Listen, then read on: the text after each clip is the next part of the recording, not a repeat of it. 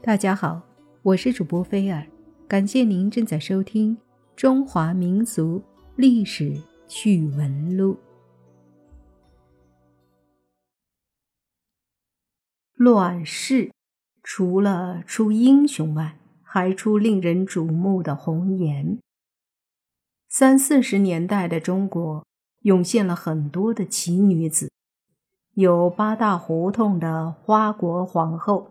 有十里洋场的名门交际花，也有笑傲文坛影坛的才女影星，但其中最可怕的，莫过于孔祥熙家的女二公子孔令伟。孔令伟原名孔令俊，是孔祥熙与宋霭龄所出，甚得宋美龄、蒋介石宠爱。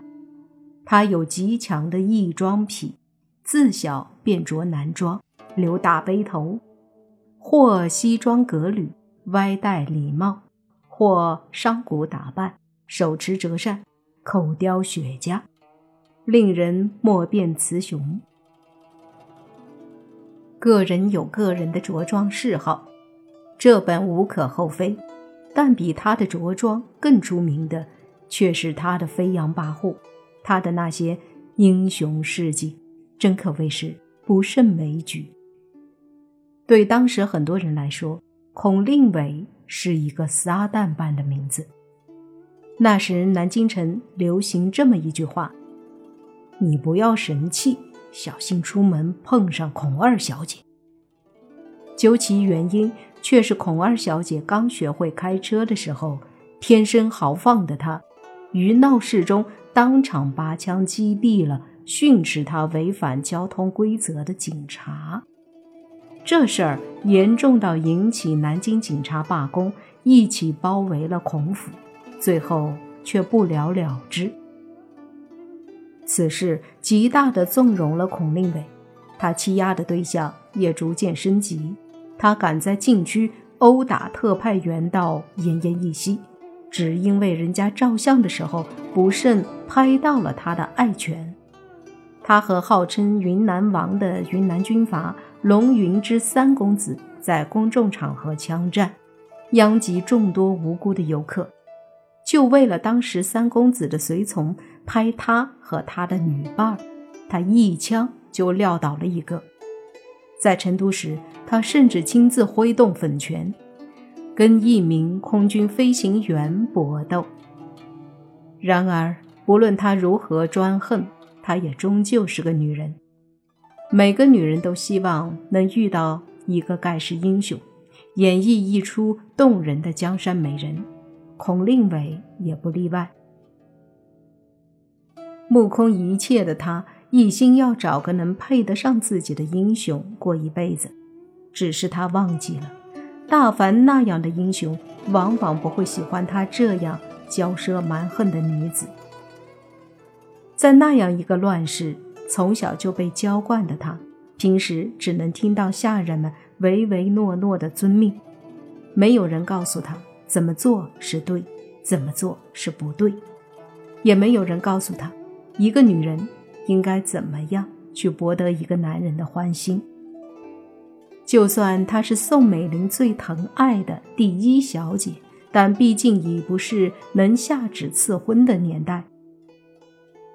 这般的高不成低不就，转眼也就拖到了二十七八岁，得算是大龄青年了。到了一九三八年，他终于有能对得上眼的人了——陈立夫极力撮合的胡宗南。那年胡宗南四十出头。是黄埔系中第一号的天子门生，蒋介石最信任和倚重的爱将，正据守西安，被称为西北王，也算是个英雄人物。连宋美龄都亲自做媒，孔二小姐颇有些心动，亲自奔赴西安去赴这个约会。然而落花有意，流水无情。胡宗南久闻这个女人的特立独行和骄横跋扈，再加上军统头子戴笠的刻意挑拨，更认定了这个女人是一个魔鬼般的人物，不愿接受。但宋美龄的媒岂是那么好推的？最后，胡宗南施行了戴笠设下的计谋。他邀请孔令伟出游，他欣然前往。